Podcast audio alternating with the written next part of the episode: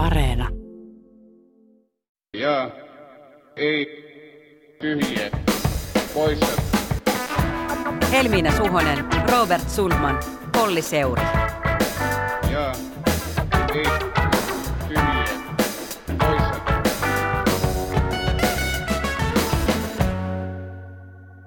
Halipat suippas on kuulkaas taas perjantai Jetpin aika. Tänään täällä Ilonanne koko kolme S-jengi. Helmina Suhonen, Robert Sundman ja Olli Seuri. Alipat suippaa. Olipa suippa soiko.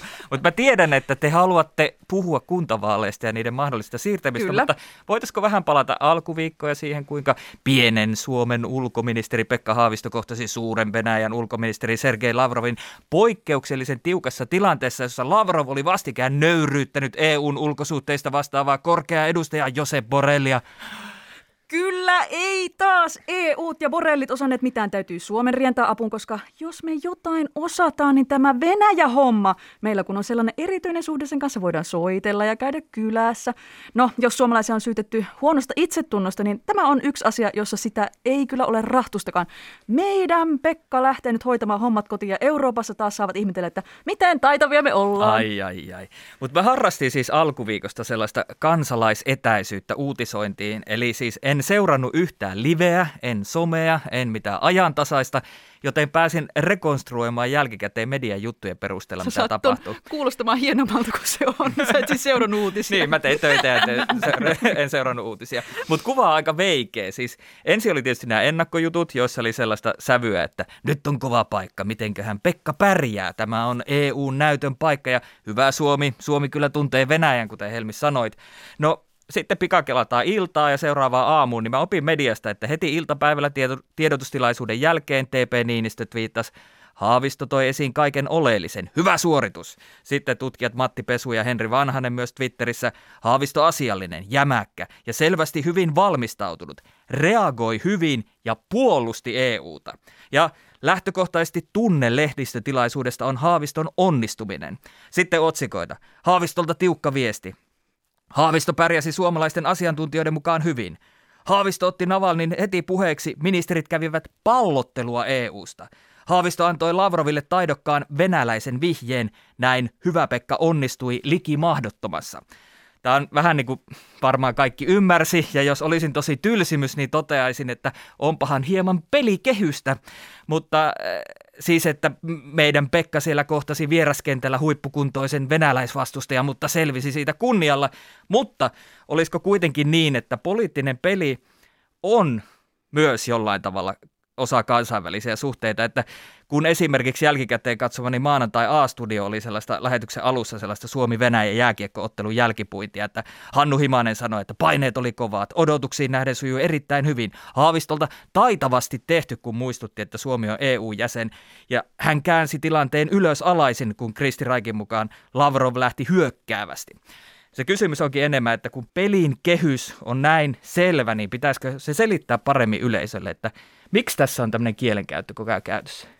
Niin musta, ennen kuin mä palaan tuohon peliasiaan, niin musta oli myös kiinnostavaa tämä, miten tätä Niinistön twiittiä on esimerkiksi käsitelty poliittisissa analyyseissä, koska mä ajattelin, että eihän TPllä olisi mitään muuta vaihtoehtoa tehdä tällaisessa tilanteessa. Niin sitten toimitaan sehän joukkueena. Sehän on, niin, että tässä toimitaan joukkueena, että sehän olisi niin kuin Venäjälle ihan hirveän suuri voitto, jos tästä niin kuin tulisi Suomessa kuin poliittinen selkkaus, joten totta kai Kiila onnistuisi sinne niin, joten totta iskemään. kai on yhdessä niin kuin sovittu ensin, että miten toimitaan, ja sitten on sovittu myös se, että heti mahdoll- kaikki mahdolliset spekulaatiot siitä, että onko tässä nyt sitten oltu eri linjoilla, niin sammutetaan. Siis niin kuin, näin mä ajattelisin, että totta kai on niin kuin sovittu. Ja mikä on se odotusarvo, että presidentti ei laittaisi tsemppejä Niin, tai että Haavistolle? presidentti tviittaisi, että huonosti meni, että Haavisto. Pekka, mitä niin, teit? Niin, siis en, en ymmärrä ollenkaan.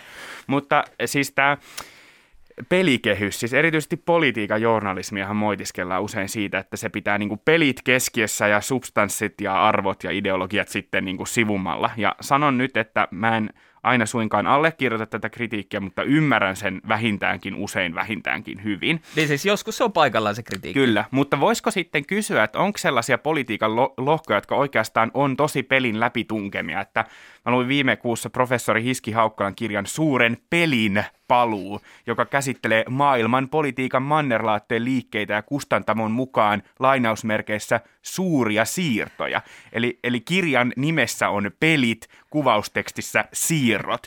Eli tämä niin kuin, mä oon, mä oon ulko- ja turvallisuuspoliittisesti aika sivistymätön, mutta sen mä ymmärrän, että nämä pelit ja siirrot on niin kuin siinä kaikki kaikessa.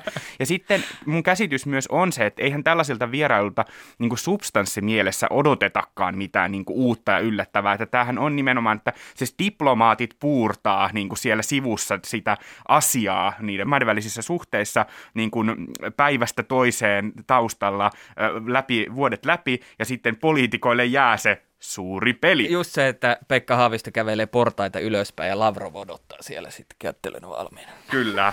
Mä lähden kanssa tähän pelihommaan ihan täysillä mukaan, että onko tämä vähän niin kuin, että oliko tämä peli niin kuin jalkapallo MM-kisat koko Eurooppa tuijotti Pekka versus Lavrov henkiä pidetelle, vai oliko se niin kuin Karjala Cup, josta me suomalaiset ehkä innostutaan. Et kun mä kysyin kirjeenvaihtajalta tästä kommenttia, että miten e- Euroopan yhtenäisestä tämmöistä yhteisestä onnistumisesta siellä muualla uutisoitiin, oliko meidän Pekka Uutis EUn sankari, niin kuulin vain lähinnä heinäsirkkojen siritystä Kuulemma muualla Euroopassa ne edes tiedä, että Pekka kävi Moskovassa. Jotain pieniä sähkeitä ei ylittänyt uutiskynnystä mitenkään. Suvi Turtianen Berliinistä muotoili hyvin, että tässä ehkä onnistuminen oli se, että suomalainen selvisi Venäjä-tapaamista ilman julkista häpeää. Että uutiskynnyksen ylittämättömyys oli se onnistuminen. Mutta joo, on tämä tämmöinen suomalainen erityispiirre, että tämä tapaaminen kontekstoitiin EUn kasvojen pelastusoperaatioksi Borelin epäonnistuneen visitin jälkeen.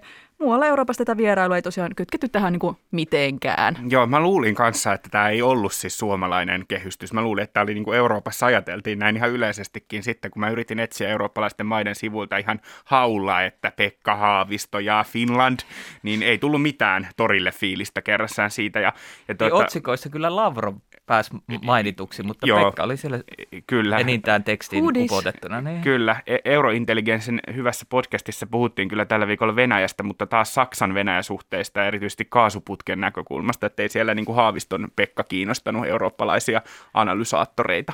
Mun ehkä tähän loppuun pakko myöntää tämä niin kuin tulokulma tähän Haavistokeskusteluun, miten mä seurasin tämän viikon Haavisto meets Lavrov tapaamista. Tota, mua kiinnosti, että miltä tämä visiitti näyttäisi toimittaja Timo Haapalan silmin. Hän kun on kunnostautunut, miten se nyt sanoisi, tämmöisen niin haaviston tekemisten seuraamisessa. Mutta täytyy myöntää, että vähän laihaksi jäi tämä mun seuranta, että tapaamispäivänä mies ei edes twiitannut mitään koko päivänä. Ja vasta illalla jakoi sitten Arja Paanasen analyysin tapahtumista saatteella luku kamaa Arja Paanasen kynästä. Että joo, että tämä oli ehkä tämän viikon turhin live-seuranta, myönnetään.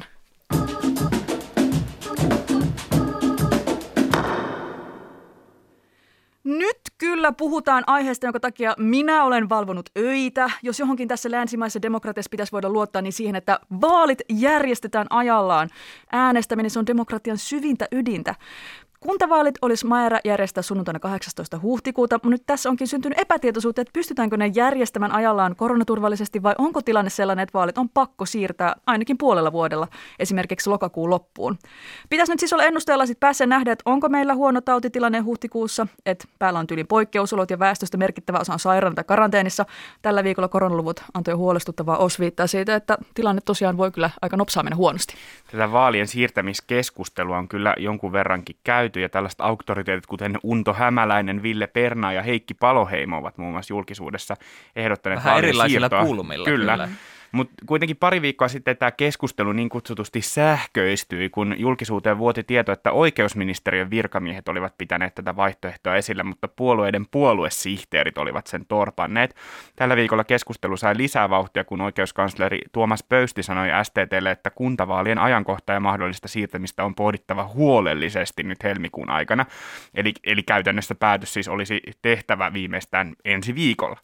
Periaatteellisella tasolla Pöysti näkee, että vaalien siirtämiselle voi olla perusteita. Myöhemmin hän kuitenkin sitten myös eilen torstaina toppuutteli, ettei itse vielä siirtoa esittänyt. Puoluesihteerit, puolueiden puheenjohtajat ja oikeusministeri on siis vakuutellut, että vaalit pidetään ajallaan. Että Suomessa, jos jossakin, pystytään järjestämään turvalliset vaalit. Mutta miksi mulla on sellainen tunne, että tässä nyt ei ole sellainen tekemisen meininki. Että koronaturvallisuudesta puhutaan tässä vaiheessa sillä, että nyt ei ehditä järjestää niitä ennakkolisäpäiviä ja postiäänestystä. Mitä?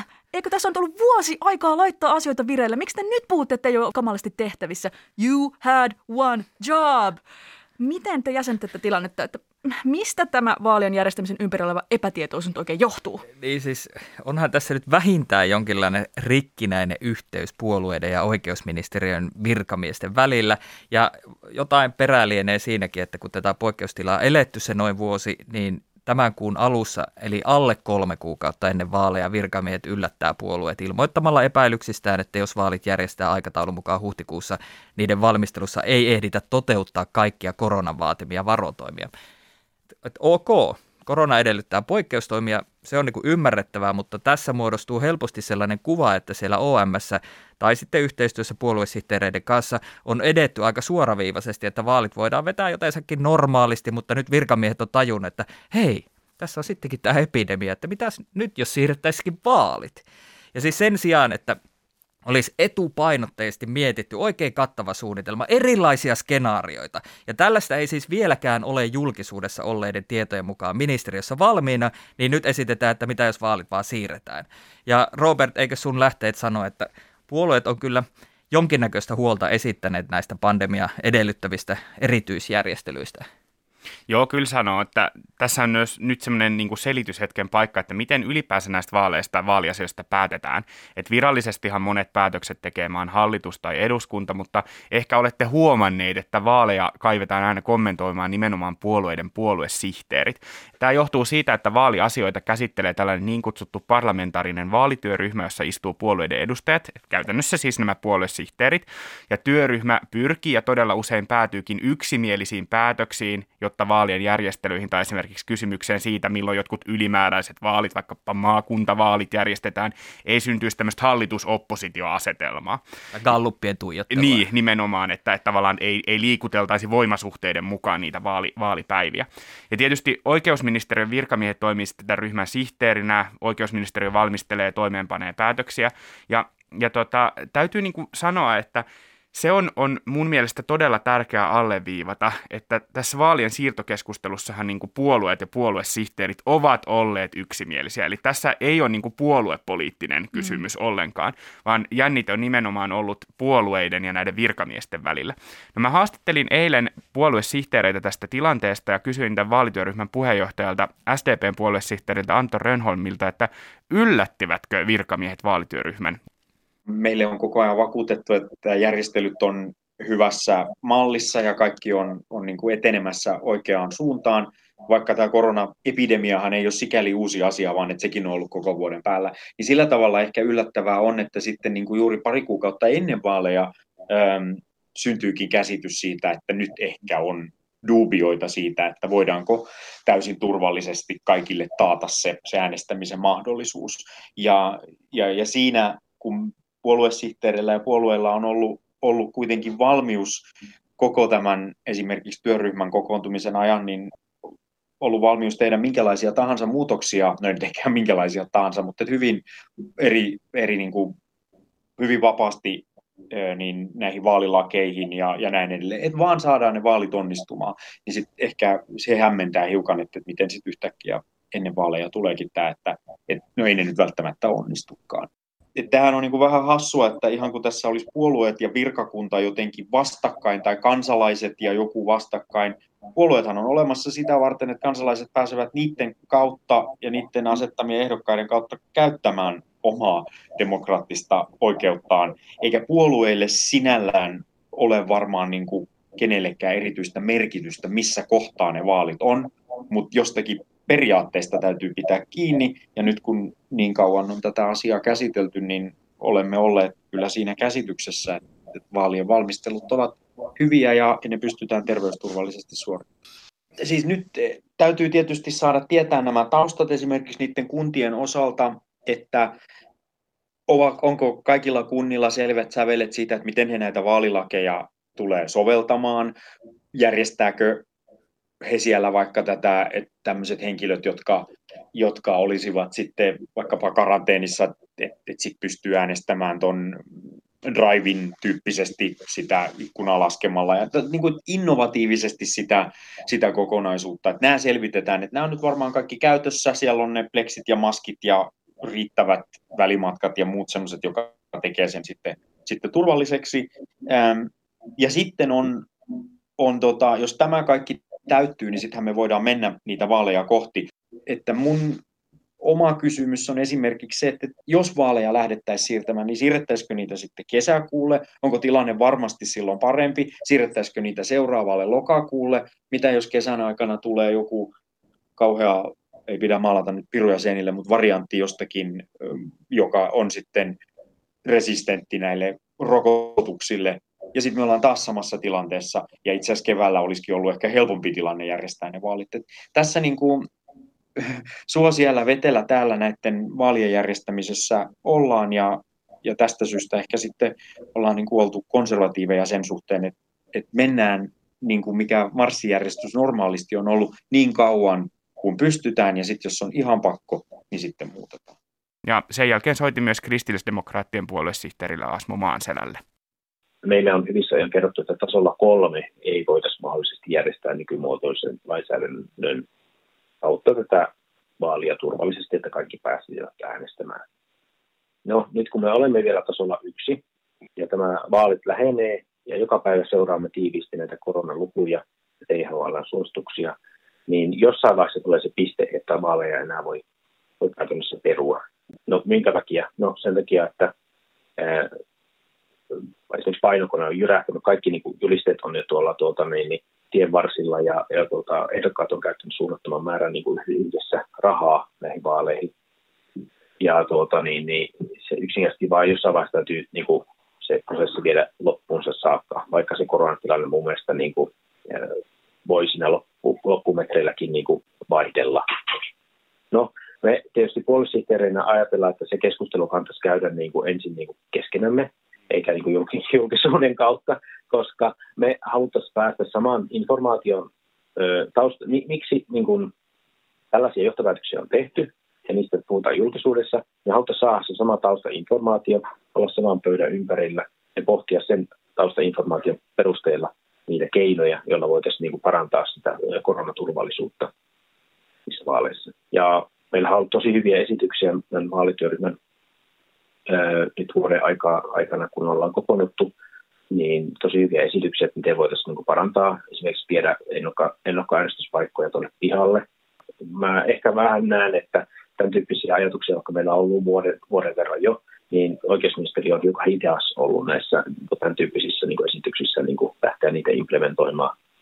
Että se on ehkä se kritiikki, mikä meillä niin virkamieskuntaa kohtaan on ollut, että, että meillä on hyviä esityksiä, terveysriskejä halutaan vähentää, niin ihan oikeasti minimoida, minimoida ne kaikki, mutta tuota, niin, niin se vaatii niin yhteistä työtä ja yhteistä ponnistelua. Kun taas sitten tuntuu vähän niin kuin ikävältä, että tässä vaiheessa sitten niin kuin tuntuu, että kaikille mahdollisille meidän esityksille sitten sanotaan, että ei enää kerkeä niin lainsäädännön näkökulmasta. Jo vain, jos tässä taittelen oikein pienen spekulaatiohattun päähän, niin... Ehkä foliosta. Ehkä foliosta, niin oikeusministeriön juristit kyllä varmasti on tiennyt, että vaalien siirtämisen ehdottaminen on aika absurdi veto näin lähellä vaaleja helmikuussa. Heidän on ollut pakko tietää, että ei vaaleja voi siirtää ilman poikkeusoloja, joten – Onko kyseessä tämmöinen klassinen, että jos sanomme ääneen, että vaaleja pitäisi siirtää, tietään, ettei niitä oikeasti voi siirtää, niin sitten jos jotain ikävää käykin, niin sitten voidaan sanoa, että no me kyllä haluttiin siirtää niitä. Ja simsalabim, vastuu on väistetty. No, Vaalien ajankohdassa täytyy siis todellakin olla puolueiden täysi yksimielinen päätös. Viestinnällistähän tämä on haaste, ettei synny tämmöisiä katveita tai epämääräisyyksiä, jotka ruokkii tämmöistä vilpilliset vaalit puhetta varsinkin kun vaalien siirtämisen osalta on jo alettu spekuloida, mitä puoluetta siirto hyödyttää tai haittaa eniten. Perussuomalaisten muun muassa tiedotteessa on todennut, että vaalien siirtämisen motiivit voidaan tulkita poliittiseksi. Nyt äkkiä ne foliohatut roskikseen, sillä tämä tilanne huutaa vaaleihin ja äänestämiseen erikoistunutta politiikan tutkija Hanna Vas, tervetuloa Jetpiin. Kiitos. Miten sä Hanna tulkitset tätä, että millaiset arvot tai oikeudet tässä vaalien järjestämisessä tai siirtämisessä on nyt vastakkain? No mä ajattelen, että vaikka tilanne on sinänsä tietysti vakava, niin, niin onhan tämä vähän tutkijan märkäuni, että nyt saa luvan kanssa vastata yhtäältä, mutta toisaalta. Eli jos oikein äh, isolla pensselillä haluaa vetää, niin, niin tässähän on kysymys, tai tämä ilmentää koko liberaalin demokratiaan jotenkin sisäänrakennettua jännitettä sen kahden eri tradition tai pilarin välillä – ja, ja näistä pilareista niin liberaali korostaa yksilön oikeuksia, vapautta sekä laillisuusperiaatetta. Ja sitten toisaalta tämä demokraattinen pilari korostaa tasa-arvoa ja yhdenvertaisuutta. Eli jos mä konkretisoin tätä, niin, niin vaalien ajallaan järjestämistä tukee demokraattiseen hallintoon tietysti olennaisesti kuuluva ennakoitavuus. Euroopan neuvoston suositus esimerkiksi on, että vaalien ajankohdan tulee olla tiedosta vähintään puoli vuotta etukäteen. Mutta sitten siirtämistä puolestaan tukee se, että, että kyllähän äänestäminen on ihan keskeinen perustuslaista taattu poliittinen oikeus, jonka yhdenvertaista toteutumista hallinnon on nykyisen perustuslain mukaan aktiivisesti edistettävä, että se ei riitä, että se pelkkä muodollinen oikeus turvataan.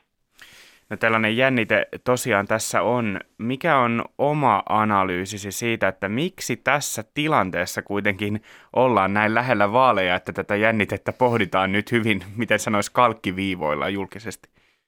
Ja se ei ole tietysti tarkoituksenmukaista, että tällaiseen tilanteeseen on jouduttu. Ydinsyy on varmaan se, että, että me ei niin kuin jo alkusyksystä, kun tartuntatilanne taas huononi niin reippaasti, niin, niin lähdetty toteuttaa semmoisia järeämpiä vaalilain muutoksia vaativia keinoja, kuten että oltaisiin ennakkoäänestystä pidennetty tai, tai ulotettu kirjeäänestys ulkokansalaisista myös kotimaassa asuviin. Ja, ja sen sijaan yritettiin pärjätä pikemminkin tällaisilla teknisluontoisilla tai teknisluontoisemmilla erityisjärjestelyillä. Tämä varmasti johtuu siitä, että, että suomalainen vaalilainsäädäntö on vähän kuin kruunun jalokivi tai tällainen tarkkaan varjeltu kokonaisuus kuten itse asiassa kollega Johanna Peltoniemen kanssa tänään Helsingin Sanomissa kirjoitetaan, niin, niin vaalilainsäädännön muuttaminen itsessään on aina todella mutkikas prosessi, koska siihen nivoutuu niin monenlaista poliittista harkintaa ja arviointia. Joudutaan miettimään sellaisia kysymyksiä, kuten suosivatko muutokset jotain äänestäjäryhmiä tai puolueita toisten kustannuksella, millainen vaikutus tällä asialla olisi poliittisiin voimasuhteisiin – Eli, eli jos ajatellaan, että Suomessa tämä vaalilainsäädännön kehittämisen tärkein ohjenuora on ollut jotenkin jatkuvuuden varmistaminen ja riskien minimointi. Mutta nyt me vähän niin kuin nurinkurisesta on jouduttu siihen tilanteeseen, että riskien minimointi ampuu omaan nilkkaan. Eli, eli se on aiheuttanut huonompaa varautumista riskeihin, meidän huonompaa ennakointikykyä. No miten sitten tämän vaalien järjestämisen tai siirtämisen kysymys pitäisi nyt ratkaista, että suomalaisten luottamus tähän kruunun jalokiveen, tähän vaalijärjestelmään sitten säilyy, että voidaan torpata esimerkiksi tämmöiset vilpilliset vaalit, puheet heti alkuunsa? Kyllähän tämä koko tilanne osoittaa aika raadollisesti tietopohjaisen päätöksenteon rajat – tällaisessa riskiyhteiskunnassa, jossa me nykyään eletään. Eli me joudutaan nyt ratkaisemaan tämä kysymys ilman, että meillä on itse asiassa käytössä mitään mallinnoksia tai edes semmoista systemaattiskenaariota siitä, että miten vaalien järjestäminen tulee vaikuttaa yhtäältä tai tulisi vaikuttaa tartuntatilanteeseen ja, ja miten se toisaalta voi vaikuttaa äänestysaktiivisuuteen. Sitä tässä näkyy myös tosi kiinnostavasti politiikka ja hallinnon välinen jännite, Eli oikeusministeriö käyttää nyt tavallaan, tai ministeri käyttää poliittista ohjausta asettuestaan oman ministeriönsä virkamiesjohdon suositusten kannalta, tai suositusten osalta itse asiassa aika päinvastaiselle kannalle. Uh, mutta jos me nyt uh, jotenkin halutaan tämä akuuttitilanne ratkaista, niin, niin kyllähän me nyt tarvitaan ensinnäkin tieto siitä, että, että kuin suuri joukko ei mahdollisesti pääse äänestämään, vaikka haluaisi. Eli, eli mikä on tämä mittakaava ongelmalle. Sitten meidän pitäisi saada kerättyä jonkunnäköinen pro et contra varanto, eli, eli koota niin kuin yhteen paikkaan argumentit puolesta ja vastaan siitä, että siirretäänkö vai pidetäänkö vaalit ajallaan jossain sellaisessa muodossa, että, että myös kansalaisyhteiskunta, eri järjestöt kansalaiset pystyy antaa niihin syötettä ja, ja omia näkemyksiä. Mikäli sitten taas tämä kysymys etenee eduskuntaan ja, ja perustuslakivaliokuntaan asti, niin, niin, niin pitäisi harkita sellaista, että voisiko valiokuntaistunto olla poikkeuksellisesti julkinen asiantuntijakuulemisten ja, ja asiantuntijoille esitettävien kysymysten osalta. Tällaistähän perustuslakivaliokunta ei ole koskaan aiemmin järjestänyt. Ja, ja läpinäkyvyys nyt tässä tietysti niin kuin ylimalkaan on, on avain sille, että, että luottamus säilyy. Ja, ja, ja kansalaisille pitäisi tietysti nyt uh, vielä etukäteen selvästi kertoa, että kuka oikeasti kantaa vastuun siinä tapauksessa, että, että vaalit pidetään ajallaan ja jälkikäteen havaitaan esimerkiksi, että äänestyspaikoilta on lähtenyt tartuntaketjuja, tai että sitten me nähdään tutkimuksissa systemaattista laskua joidenkin yhteiskuntaryhmien äänestysaktiivisuudesta. Aivan mahtavaa. Kiitoksia Hanna Vaas. Kiitos paljon. Mutta jos mennään vielä lopuksi lyhyesti ihan käytännön kysymykseen, että miten sitten järjestää pandemian keskellä vaalit? Miten pandemiavaalit ero normaalista vaaleista? No ainakaan äh, vaalien järjestäminen pandemia-aikaa ei ole täysin mahdoton tehtävä, jos katsoo vaikka tällaisen hallitusten välisen järjestön idean raportointia. Tämä on siis järjestö, joka tavoitteena on tukea demokratiaa maailmanlaajuisesti ja kestävällä tavalla. Järjestön melko tuoreen listauksen mukaan useampi maa on pitänyt pandemia-aikaa vaaleja kuin lykännyt niitä, tai sitten on ensin lykätty ja sitten järjestetty. Eli yli sadassa maassa tai itsenäisellä alueella on järjestetty viimeisen reilun vuoden aikana vaalit, Viime lokakuusta asti trendi on ollut, että vaalit järjestetään. Tuorena esimerkkinä on Suomessakin mainittu Katalonia, muistetaan Yhdysvallat, Portugalissa oli tammikuussa presidentinvaalit ja niin edelleen. Eli siis maailmalla on järjestetty vaaleja, niin mitä jos oltaisiin käyty vähän opiskelemassa ja otettu oppia sieltä maailmalta ja selvitetty, että miten terveysturvallisesti järjestetään vaalit? Ää, ei ole suoraa näyttöä siitä, että juuri vaalien järjestäminen olisi merkittävästi lisännyt ää, koronatapauksia joissakin maissa, mutta ne on kiinnittynyt myös muihin politiikkasuosituksiin, joita muutoksia tehty. Se, mikä voidaan sanoa, on, että useammassa maassa äänestysaktiivisuus on ollut pandemia-ajan vaaleissa aiempaa alhaisempi, vaikka yksittäisiä esimerkkejä, joissa äänestysaktiivisuus on mm. kasvanut. Mm. Vaikearastihan tässä käytännön järjestelyssä on tietenkin se, että jos koronaa sairastavia tai karanteenissa olevia äänestäjiä on paljon, että miten heidän äänensä saadaan turvallisesti kerättyä, se, se voi olla aika työlästä. Mutta Kataloniassa esimerkiksi vaaleissa järjestettiin tämmöinen oma äänestysaika, jolloin koronakaranteenilaiset sai käydä sitten äänestää. Zombitunnit. Kyllä. Laki ei myöskään estä sitä, että se äänestäminen tosiaan tapahtuu ulkona vaikka teltassa, eli tämmöisiä ulkoäänestyspisteitä on luvassa, ehkä drive-in äänestystä ja tämmöisiä eristet, eri, eriytyttyjä äänestysaikoja eri ihmisryhmillä. Mut mutta mä lainan tähän vielä Helsingin pormestari Jan Vapaavuoren twiittiä.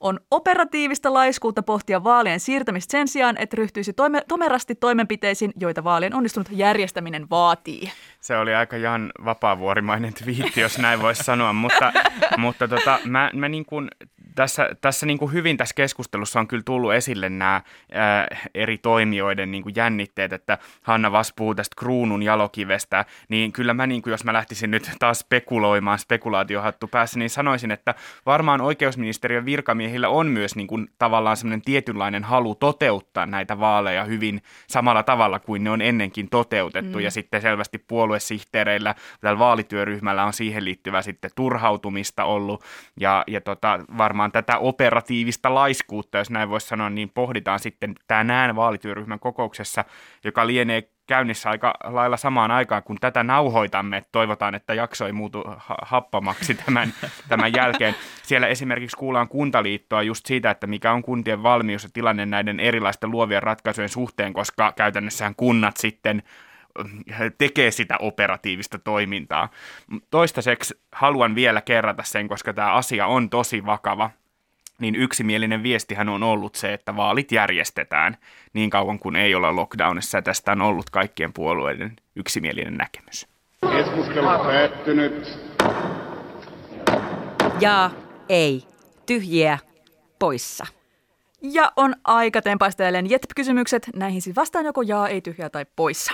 Mä aloitan Australiasta, jossa mun olisi pitänyt vuodenvaihteessa olla, mutta en Voi ollut, kyynellä. eikä yhtään harmita tietenkään. Siellä pelataan tällä hetkellä kovin panoksin. Facebook on nimittäin alkanut eilen rajoittaa uutissisältöjä. Ja siinä sivussa alkuu esimerkiksi alueellisten terveysviranomaisten ja vähän jotenkin järjestöjenkin sisältöjen jakamista ja näkymistä. Tämä, yhtiön, tämä on siis yhtiön vastatoimi sille, että Australia on vaatinut sitä ja Google maksamaan korvauksia tiedotusvälineille niiden tuottaman sisällön jakamisesta. Microsoft on ollut jo vähän myötämielisempi tälle.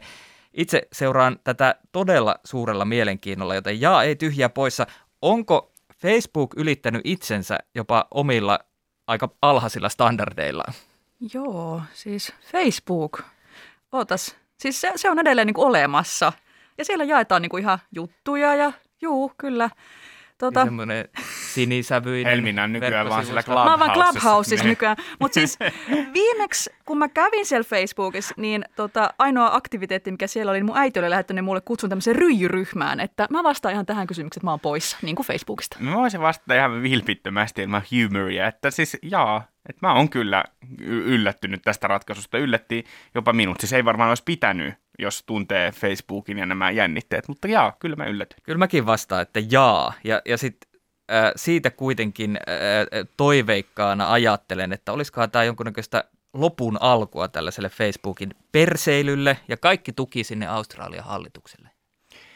Pääministeri Sanna Marinin kerrottiin tällä viikolla nousseen Time-lehden The Next 100 Most Influential People listalle, ja näinpä hän sai naamansa myös yhteen lehden kansikuvista. Sellaista ei suomalaisille usein käy, joten moni taisi viitata, että torille. Toiset taas selvästi ärtyivät siitä, että pääministeri Marin on jälleen jonkun lehden kannessa, ainakin Twitterissä Time-lehteä syytettiin muun muassa SDPn kuntavaalikampanjan Ai, tekemisestä. ai, ai, Tämän ai. syytöksen Time-lehti saa varmasti usein kuulla. Why do you support the Finnish Social Democratic Party?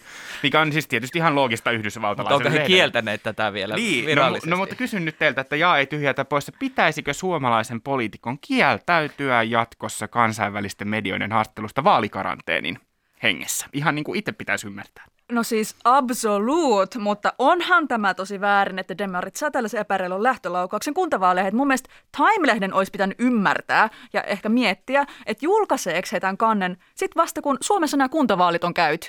että näin. Vaalien jälkeen Time-lehti, vaalien jälkeen. Ei, ei, ei, ei. Siis Sanna Marinhan toteuttaa menestyksekkäästi Jetpin jo joulukuussa 2019 hänelle laatimaa julkisuusstrategiaa, joten mä haluaisin kyllä lyödä Jetp hyväksyy leiman tähän. Mm, mutta muistutan, että tästä strategiasta niin puuttuu vielä esimerkiksi Ellen DeGeneres vierailu. Että niin, Sitä niin, odotellessa. Sitä odotellessa. Kuntavaalien jälkeen. Niin, mutta just näin, että, että tota, kuntavaalien jälkeen. Yhdysvaltain avaruushallinnon NASAn Perseverance, eli Perseverance mönkiä laskeutui onnistuneesti Marsin pinnalle eilen illan noin kello 11. Perseverancein on tarkoitus alkaa etsiä planeetalta merkkejä elämästä. NASAn johtaja Steve Turcik sanoi, ette tiedä kuinka tunteikas hetki tämä minulle on. Mukana ö, on myös suomalaista mittauslaitteistoa, joten myös Ilmatieteen laitoksella onnistunutta laskeutumista juhlittiin etäkokouksessa virtuaalisamppanilla ja taputusemojeilla. Ja ei tyhjää poissa. Seurasitko ja juhlitko sinä eilen illalla Marsmönkien laskeutumista? Ja Niin siis, juu ei. Mä myönnän, että en edes tiennyt tästä perseveransesta mitään, vaikka pidän itseäni tarkkana sanomalehtien lukijana, niin kun jossain lukee avaruus, niin vastaanotto jotenkin menee pois päältä. Ja ymmärrän, että tälleen medianäkökulmasta ihmisille on tarjottava pandemia aikana lohduttavaa sisältöä, mutta henkilökohtaisesti ajattelen, että tässä avaruusrintamalla ei ole tapahtunut mitään kiinnostavaa sitten vuoden 1969 Ylen Q-studion, jossa Sankka All Mail Panel tuprutteli tupakkia tuntitolkulla ja piti Suomen kansaa, tai ainakin sitä osaa Suomen kansasta, jotka omisti television ää, tiukassa otteessa. Tuli muuten avaruudesta mieleen tästä vuoden 69 kuustudiosta, että eikö täällä tuota Suomenkin talousneuvostolle joitain viikkoja sitten puhunut ekonomisti on käyttänyt tätä teesiä, että, että nykyään mailla ei ole riittävästi tällaista niin kuin tämän tason juttuja, että viedään maa Kunnon visiointia. kunnon visiointia. Mm, että tästä, mm. tämä se nyt on lisää kuustudioita ja tupakkimiehiä ruutuun. Joo, siis missä oli Perseverance studio, kysynpä vaan. Mutta siis näinä Ne aikoina... oli ne virtuaaliset taputukset. No joo. Siis näinä aikoina, kun juhlat on vähissä, niin todellakin pitää juhlia kaikkia onnistumisia.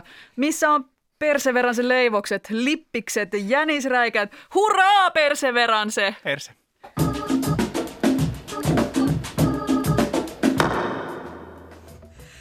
Kiitos, että kuuntelit Jetpin palautetta Saapi somessa laitella tunnistella Jetp ja Areenassa laitat tosiaan ilmoitukset päälle, niin saat heti tiedon uudesta jaksosta.